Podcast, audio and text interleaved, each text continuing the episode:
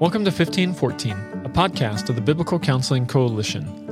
1514 draws its name from Romans 15:14, where the apostle Paul encourages the church that they are full of goodness, filled with all knowledge, and able to counsel one another. I'm your host and the executive director of the BCC, Dr. Curtis Solomon, and I hope you enjoy today's episode. Thank you for joining us for this episode of 1514. It is a pleasure and delight to have you as part of our audience.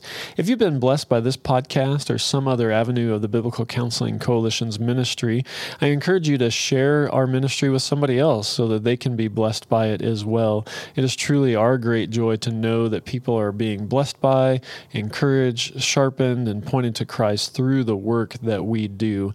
If you've been blessed by this ministry, been encouraged, I also ask you to support us we are largely and predominantly supported and financed through gifts of people like you who are blessed by and want to further the work of the Biblical Counseling Coalition. So jump online, sign up to give a recurring gift, or send a special gift every once in a while to spur us on and to keep us moving forward in the work that God has called us to. This episode is a sermon that was preached at my church by our pastor, Jeremy Pelham. And it was actually an ordination sermon where he was sending out one of the members of our church to go and be a pastor.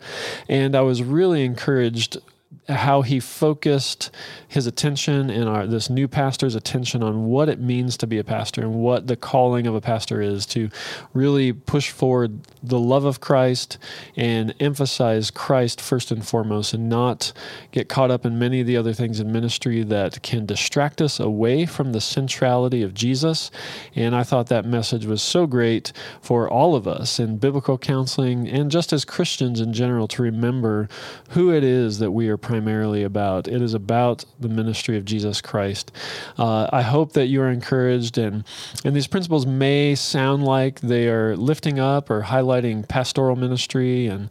Uh, but I want to encourage you just because you're not in pastoral vocational ministry doesn't mean that these principles would not apply to you as an ambassador of the kingdom of God. So take them to heart, use them to encourage you and spur you on in your ministry, and to keep our eyes set on Jesus Christ. Thanks so much for listening. I hope you enjoy and are blessed by today's message. Well, good morning, church family. Good morning, Brett, I understand you requested that last song. And I'm so, oh, Stephanie. I'm so glad you did. What a privilege to gather on this special morning. Welcome, visitors. Please take your Bibles, each of you, and turn to 1 Timothy chapter 1. We're placing our Exodus series on hold this morning because we have the extraordinary special privilege of ordaining and affirming Brett Lutz to pastoral ministry and to send he and his wife Stephanie to the foreign lands of Colorado to pastor. And we are so thrilled to be able to do that. Now, Brett and Stephanie have family not only in town from Colorado, but also from Michigan this morning. We've got a member of our church who is from Michigan, and I asked him one day, I said, You know, what's the stereotypical Michigander like? And he didn't miss a beat. I mean, it was just rolled right off of his lips. He said, Well, handsome, intelligent, charming. So, eh, actually, if you're here with Brett and Stephanie, would you just stand and let us welcome you?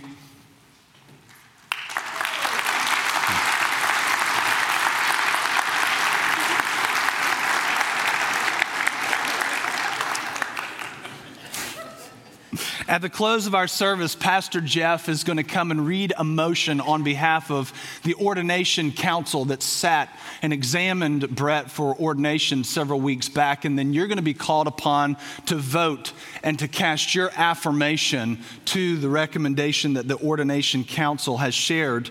And then we're going to send out, we're going to pray and send out Brett and Stephanie into this high calling of gospel ministry that the Lord has called them to. And so we've just got a special, special service put together this morning. I'll also add that both of both Brett and Stephanie's fathers are here this morning and they've given their lives to gospel ministry as well. And so they're going to pray over them at the end of the service also. And so welcome. If you've got your Bibles, turned to 1 Timothy chapter 1, again, page 991 in your Pew Bibles. You'll notice our sermon text is 1 Timothy chapter 1, verse 5, but I'm going to actually read the entire entire first chapter because it sets the context for this charge that Paul gives to Timothy as pertains pastoral ministry. Paul sent Timothy to Ephesus to pastor. And as he thinks about this pastoral ministry that Timothy will hold there at Ephesus, he gives a charge. And I want to look at that this morning on this special occasion. Please stand, church family, in honor of the reading of God's word. Paul writes under the inspiration of the Holy Spirit. This is what he writes Paul, an apostle of Christ Jesus by command of God our Savior, and of Christ Jesus our hope, to Timothy my true child in the faith, grace, mercy, and peace from God the Father and Christ Jesus our Lord. Verse 3 As I urged you when I was going to Macedonia, remain at Ephesus, so that you may charge certain persons not to teach any different doctrine, nor to devote themselves to myths and endless genealogies, which promote speculations rather than the stewardship from God that is by faith. The aim of our charge is love that issues from a pure heart and a good conscience and a sincere faith. Certain persons, by swerving from these, have wandered away into vain discussion, desiring to be teachers of the law without understanding either what they are saying or the things about which they make confident assertions. Now, we know that the law is good if one uses it lawfully. Understanding this, that the law is not laid down for the just, but for the lawless and disobedient, for the ungodly and sinners, for the unholy and profane. And then you'll notice from our study of the Ten Commandments, he just starts rambling, you know, rattling them off, starting in number five. For those who strike their fathers and mothers, for murderers, number six, for the sexually immoral, number seven, men who practice homosexuality, enslavers, liars, number eight, perjurers, number nine, and whatever else is contrary to sound doctrine, in accordance with the gospel of the glory of the blessed God with which I have been entrusted. Verse 12 I thank him who has given me strength, Christ Jesus our Lord, because he judged me faithful, appointing me to this service. Though formerly I was a blasphemer, persecutor, an insolent opponent, but I received mercy because I'd acted ignorantly and in unbelief. And the grace of our Lord overflowed for me with the faith and love that are in Christ Jesus. The saying is trustworthy and deserving of full acceptance that Christ Jesus came into the world to save sinners, of whom I am the foremost. But I received mercy for this reason that in me, as the foremost, Jesus Christ might display his perfect patience as an example to those who were to believe in him for eternal life. To the King of the ages, immortal, invisible, the only God, be honor and glory forever and ever. Amen. This charge I entrust to you, Timothy, my child in accordance with the prophecies previously made about you, that by them you may wage the good warfare, holding faith and a good conscience. By rejecting this, some have made shipwreck of their faith, among whom are Hymenaeus and Alexander, whom I have handed over to Satan, that they may not learn to blaspheme. Let's pray. Father, we thank you for the joy of this occasion. We also thank you for the solemnity of the charge that's laid out before us here in 1 Timothy. I pray that you would use this to strengthen Christians, that we would have in mind what it is that you have called us to do. And Father, may we do it with our eyes fixed on Jesus, the author and the finisher of our faith. We commit this time into your hands and ask that you would be honored in it. We pray in Jesus' name. Amen. You may be seated. The gospel is the greatest, most glorious, most important, most life giving message in all the world. We believe this. It is the most hopeful, most loving of all messages. It is divine in origin, it is matchless. It is, as Paul writes in Romans, the power of God for salvation to everyone who believes. There's no message like it. And it's true. It's not only a great story, it's a true story. It's rooted in human history. It took place in real space and in real time. It changes lives. Today, Jesus is alive. Today, his spirit is alive in us. Today, as we've gathered together in this place, he is here with us. Today, as we worship him, we're mindful of his promise Behold, I'm coming soon, he said. I'm coming soon. Maybe today. You, you might not make it to Colorado if he comes back today. But if he does tarry, what are we to do? If he does tarry, what is the aim of pastoral ministry? We don't have to guess. It's one thing I love about having a book inspired by the Holy Spirit of God is that you don't have to make it up and you don't have to guess. We can look at the book and we can know this is from God and we can know exactly what we're supposed to do. 1 Timothy chapter 1 verse 5 as Paul is writing to Timothy, talking to him about what pastoral ministry is about, he says, The aim of our charge is love that arises or issues from a pure heart and a good conscience and a sincere faith. The end, the goal, the aim of our instruction is that Christians would love God and love others and do so with a pure heart a conscience sprinkled clean, as the author of Hebrews would say it, and a sincere faith. It's genuine, it's real. You truly believe that Jesus is who he says he is, and you have that hope placed in him. That's the source of this loving God and loving others. And nothing but the gospel of Jesus Christ can bring this about in the life of the human heart. I wonder if it surprises you when you read in verse 5 the aim of our charge is love. Like, why didn't he say the aim of our charge when he's talking to Timothy there in Ephesus? Why didn't he say the aim of our charge is you got to give these people hope? Or the aim of our charge is faith. These are, these are, these are important things, aren't they?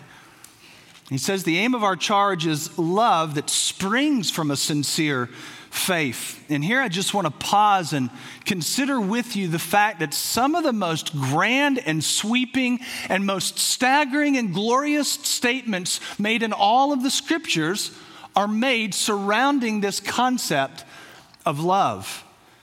As I walk through some of these just briefly in kind of an overview type of way, I think it'll make more sense why Paul writes to Timothy and says the aim of our charge is love and why he doesn't say it's faith or why he doesn't say that it's hope. Maybe you're thinking about that great statement he made at the end of 1 Corinthians 13. So now faith, hope, and love abide, these three, but the greatest of these is what?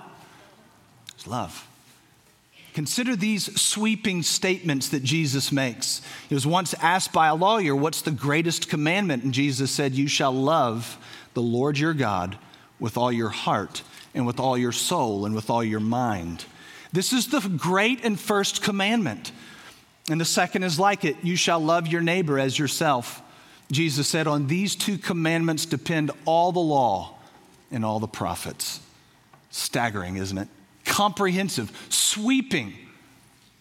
Here's another one 1 John 4 7 and 8, another very familiar one. Beloved, you who are loved, let us love one another. Listen to this for love is from God. And whoever loves has been born of God and knows God. Anyone who does not love does not know God. He goes on to say several verses later, 1 John 4:20, if anyone says, "I love God," and hates his brother, he's a liar. For he who does not love his brother whom he has seen cannot love God whom he has not seen. Or 1 Corinthians 13, another staggering, sweeping statement with respect to love. If I speak in the tongues of men and of angels, but have not love, I am a noisy gong or a clanging cymbal. And you'll recall that the Corinthians were really taken up with the extravagant gifts. Like they were into the healings and they were into, you know, the giftings. They were into all of the tongues. And Paul says, You know, I know about those things. I can, I can talk to you about visions. I, I've had special visions, the third heaven that he talks about later. But then he pauses, and at the very end of 1 Corinthians 12, he says, But you want me to tell you something that's even more incredible than that? He calls it the still more excellent way. He said, It's when people love one another. That's why he says, If I speak in the tongues of men and of angels, but have not love, I'm a noisy gong or a clanging cymbal. And if I have prophetic powers and understand all mysteries and all knowledge, and if I have all faith so as to remove mountains, but have not love, I am nothing. I mean, you walk out, say to the mountain, up, move. We don't have those in Florida, but maybe it's a building. You can talk to a building, move. Says, if you can do that, but you don't have love, means nothing.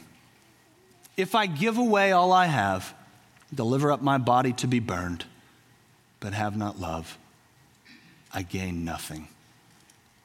When the Spirit of God takes hold of a life, love is the first and primary fruit of the Spirit. That's what we read in Galatians 5. The first fruit of the Spirit is love. The fruits of the Spirit are what? Love, joy, peace, patience, kindness, and on it goes.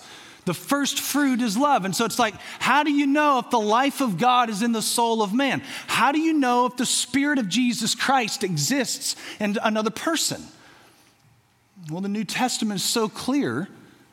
You're going to see this thing called Christian love, charity, as it was known years ago. One of the reasons why I like Jonathan Edwards, in spite of things that I disagree with, one of the th- reasons why I like him so much is because outside the biblical authors, he's nearly peerless on this very point.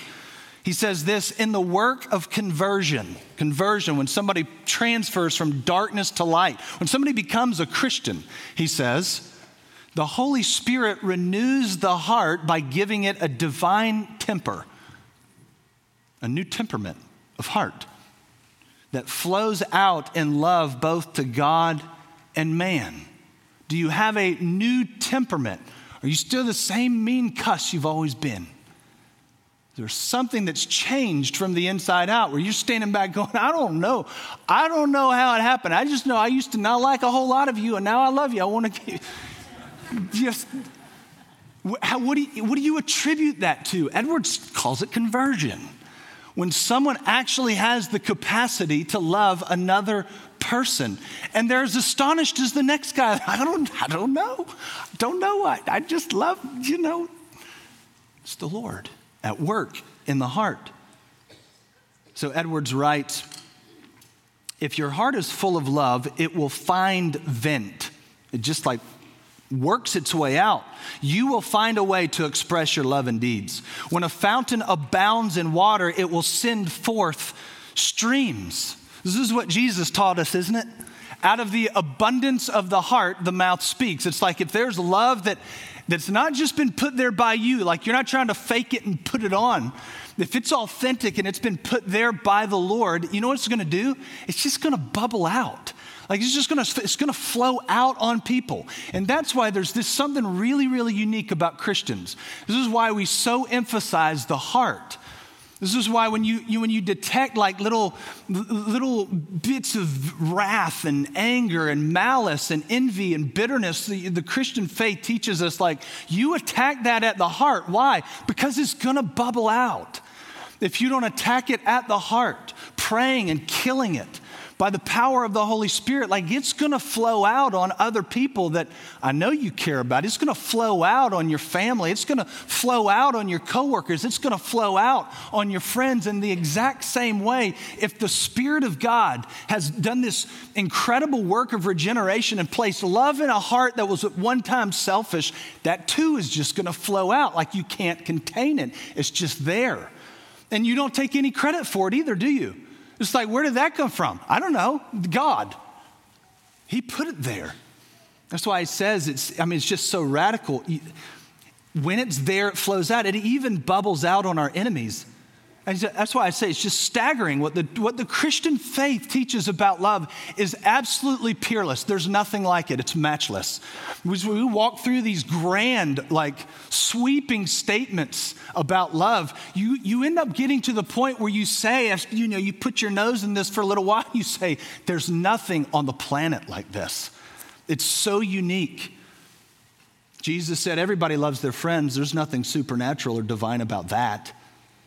But when God places His love in your heart, He said in Matthew 5, it even bubbles out on your enemies. Do you see why I say it's so sweeping? It's, it's staggering. And nobody demonstrated this as profoundly as Jesus did.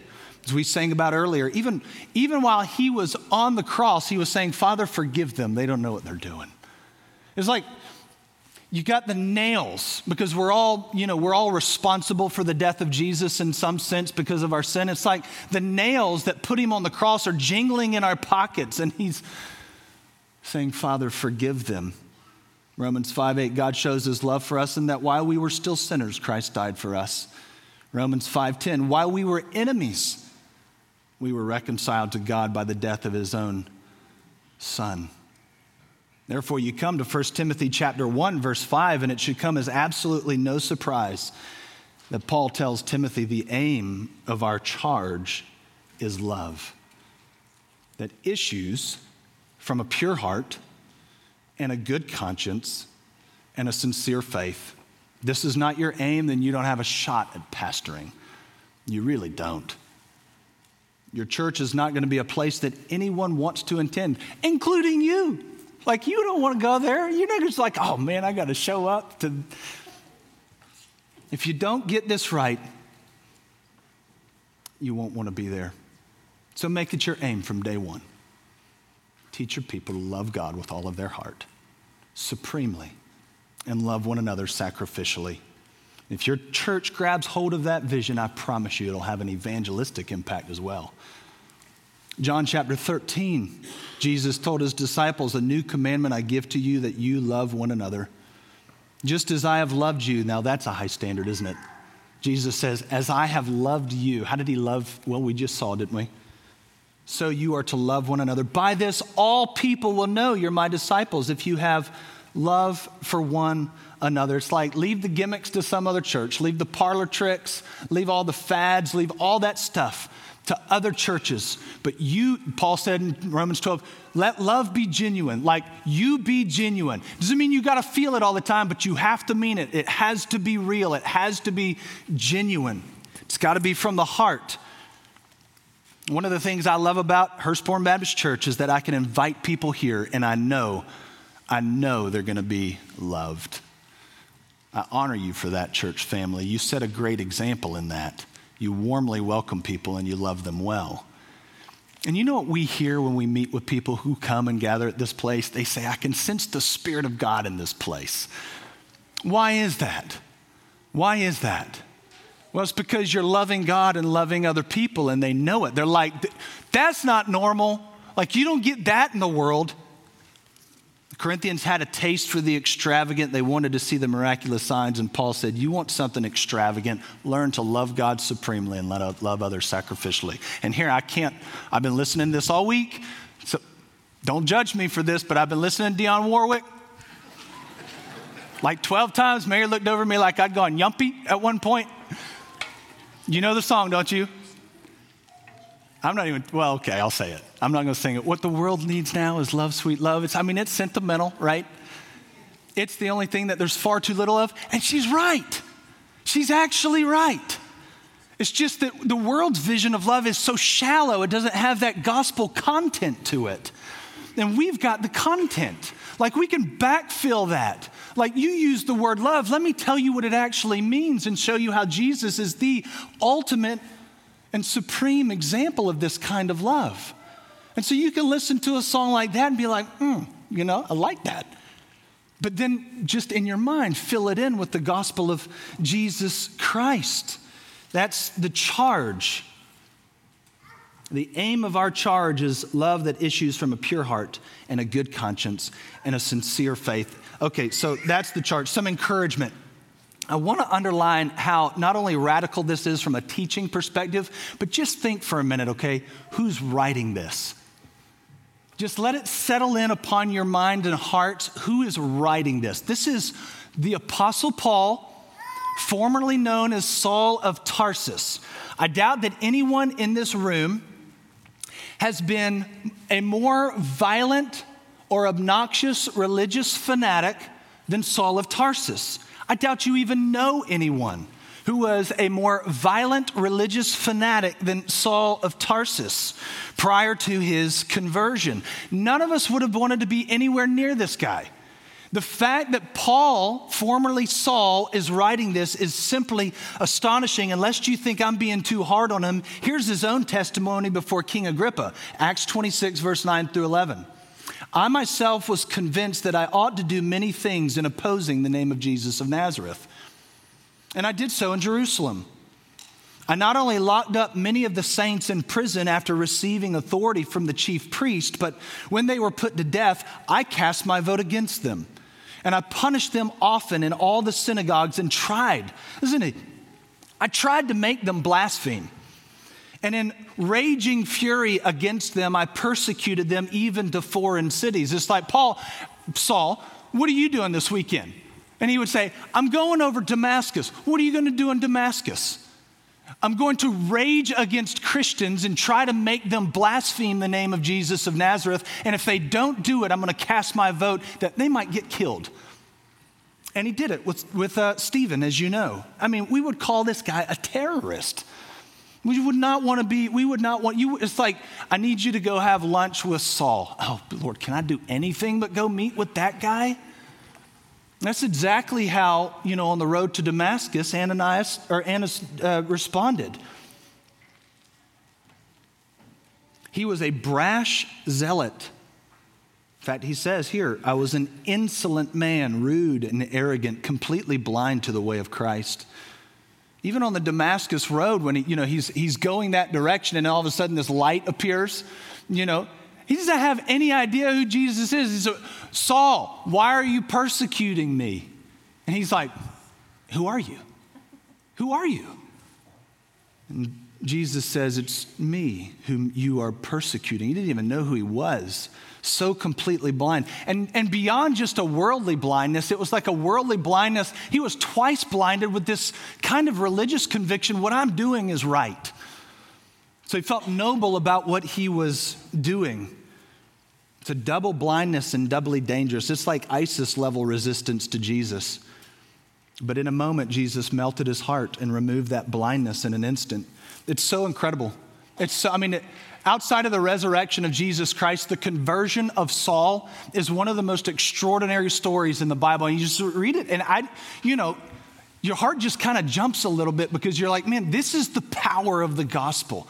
This is the power that Jesus has to change a heart and change a life. And I want you to notice the logic in verse 15 and 16. It's like, if the gospel can change Saul, there's hope for every single one of us. That's the reason why this is in the Bible. And I want you to see this with your own eyes. So look at verse 15 and 16. The saying is trustworthy and deserving of full acceptance. This like Paul uses that formula a number of times to say, this is really important, pay attention. Verse 15. Christ Jesus came into the world to save sinners, of whom I am the foremost. Verse 16. But I received mercy for this reason. It's like, why did God save that guy? Why, why, why Saul of Tarsus? He tells us, I received mercy for this reason that in me, as the foremost, Jesus Christ might display his perfect patience as an example to those who were to believe in him for eternal life. We're supposed to read of the conversion of Saul and go, man, I don't, I'm never giving up. I'm going to believe the gospel. I've got hope because if the Lord will save that guy, he'll save me. He'll save my family member. He'll save my friend that I've been praying for. He'll save that coworker because he saved Saul. And that's the power of the gospel in him. The other one that I think about when I think about a, a radical conversion is John Newton. John Newton was, you know, we read that word enslaver earlier when we were going through the list of commandments. He was a, an enslaver. In his own conversion testimony, he too said that what came out of his mouth nonstop was just hate and obscenities he just like he would you it's like john newton was the kind of guy you didn't want to run into because it was lookout man this guy is just hot and angry and he's got malice in his heart and he's just is just dumping it on every single person that he meets but he's also the guy who wrote Amazing Grace, How Sweet the Sound That Saved a Wretch Like Me. I once was lost, but now I'm found, was blind, but now I see. He put a verse on his bed, this one who trafficked in human bodies. He put a verse over his bed Thou shalt remember that thou wast a bondman in the land of Egypt, and the Lord thy God redeemed thee. His epitaph on his uh, tombstone John Newton, once an infidel and libertine a servant of slaves in Africa, was by the rich mercy of our Lord and Savior Jesus Christ preserved, restored, pardoned, and appointed to preach the faith he had long labored to destroy. Do you hear that? Does your heart not jump when you think about the power of the gospel to change someone's heart from the inside out? And when you think about the power of the gospel to do that, should we ever give up on anyone in our lives? The answer is no. A total transformation from the inside out. What I love about what we're doing today is that, you know, if we're honest about it for just a minute, the world is a totally, totally broken place. I mean, we're gathering together and our joy is full in Jesus this morning, and that's good. That's really good. But when you start thinking about everything that's going on in the world, this world's pretty, I mean, we just, it's broken. There's a war going on right now, and some people are afraid it's going to turn into World War III. There's inflation through the roof. Well, not quite there yet, but it looks like it could get there. Gas over $6 a gallon. People who are hopeless, people who are broken, people who are waking up this morning and tomorrow morning and the next day wondering if they can even get out of bed. And it's like, what do we do to make an impact? Like, how do we, how do we help? How do we love people well? What is it that we do? Well, I'll tell you exactly what we're going to do. We're going to ordain a man to gospel ministry and give him this precious gift, this story, this gospel, and say, go share it with the people in Colorado and lead them to share it in their community and send missionaries all over the world to share it. It's the greatest and most noble work you can ever be part of. I believe that with all of my heart. All the other patches that exist, the political patches, those are outside in patches. The gospel is a work from the inside out, it's a transformed heart from the inside out. It's a work of God. And we gather around Brett this morning to say, You and Stephanie, go. Go and share the hope of the gospel with every single person you meet and teach your church family to love one another and love God and go and share this gospel with everyone they bump into everyone they meet. Well, Brett, dear brother, that's the charge and that's the encouragement, but now a warning. And this is a warning from the scriptures. The warning is this don't ever take your eye off the ball. Don't ever take your eye off Jesus. The gospel of Jesus Christ is the only message that has this kind of saving power. That's why we want to point everyone we meet to Jesus including believers. Including believers. You sit down and say, you know, you're talking to a church member and they're like, hey, you know, this is going on, that's going on. You say, hey, you know, I want to tell you about Jesus. They're like, yeah, yeah, yeah, I know about Jesus. You know, I want to talk about something else. Like, no, I'm pointing you to Jesus because they need the hope of the gospel week in and week out, just like unbelievers need the hope of the gospel. You want everything you do to point to Jesus. I mean, Chase could come up here and tell some great stories. He's got some good stories. He's a natural story. I got one or two jokes, they're kind of funny. But that's not why we gather together. We gather together to point one another to Jesus Christ. We gather together to be reminded of the gospel. And look at verse 5. I want you to see this. The aim of our charge is love that issues from a pure heart and a good conscience and a sincere faith. But then verse 6 immediately followed with this certain persons, by swerving from these, have wandered away into vain discussions. Isn't that fascinating? I want you to think of the worst driver you know, but don't say their name out loud because you've got a lot of family that you love around you right now and you sort of you see this person behind the wheel and they're just erratic. You know, they're bouncing lane to lane, they're all over the place, and you think, man, they're going to hurt somebody. They're going to hurt themselves, but who else are they going to hurt? And that's where Paul's saying, listen, these aren't just vain speculations and myths and arguments about genealogies and discussions. People think, no big deal. And the, because they could even say to themselves, these are Bible conversations, aren't they? They're just speculating about this myth or that genealogy or whatever, but what's the problem? They've taken their eye off the ball. They're swerving. They've wandered into vain discussions. Unless we think it's no big deal, that's why I think it's so important that Paul continues this thought in verse 18. He gives a little digression about the law there in the middle, but after he says the aim of our charge is love that issues from a pure heart and a good conscience and a sincere faith, certain persons swerving from these have wandered into vain discussions, desiring to be teachers of the law. He picks that same thought up again in verse 18, and I want you to see this.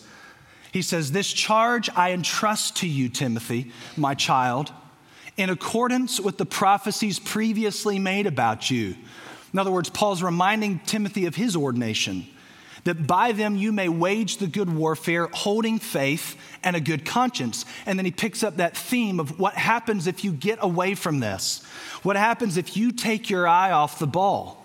By rejecting this, some have made shipwreck of the faith. Among whom are Hymenaeus and Alexander. Both of these guys will show up again in the pastoral epistles in 2 Timothy as well. And he says, I've handed them over to Satan that they may learn not to blaspheme. It's such a big deal. And so I say to you, dear brother, keep your eye on the ball. Stand up every single Sunday and call your folks to repentant faith in Jesus Christ. Don't get caught up in the externals. People wear their faith differently. Aim at the heart. Stand up every Sunday and summon the wonderful folks of Generations Church to love God supremely and love others sacrificially, all in the name of Jesus Christ. Amen. Let's pray. Father, thank you for your word, and thank you for the gospel, and thank you for the clarity. Thank you for the priority. Thank you for laying out for us what is of first importance, and that is the death, burial, and resurrection of Jesus Christ in accordance with the scriptures that forms in us genuinely loving hearts hearts that love you supremely, and hearts that love others sacrificially, all in the name of our great King, Jesus of Nazareth. Father, I pray that you would bless this brother and his going. I pray that you would bless he and Stephanie. I pray that you would bless his family. And we thank you for the privilege of sending him out from Hurstbourne Baptist Church this morning. All this we pray in the great name of Jesus. Amen. Thank you for listening to today's episode of 1514. If you'd like to find out more about the Biblical Counseling Coalition, you can visit our website at biblicalcc.org. Special thanks to our podcast engineer, James Wills, who does all the post production editing to make this podcast sound so wonderful. Also, want to thank my assistant, Carrie Felton, for helping to arrange these interviews.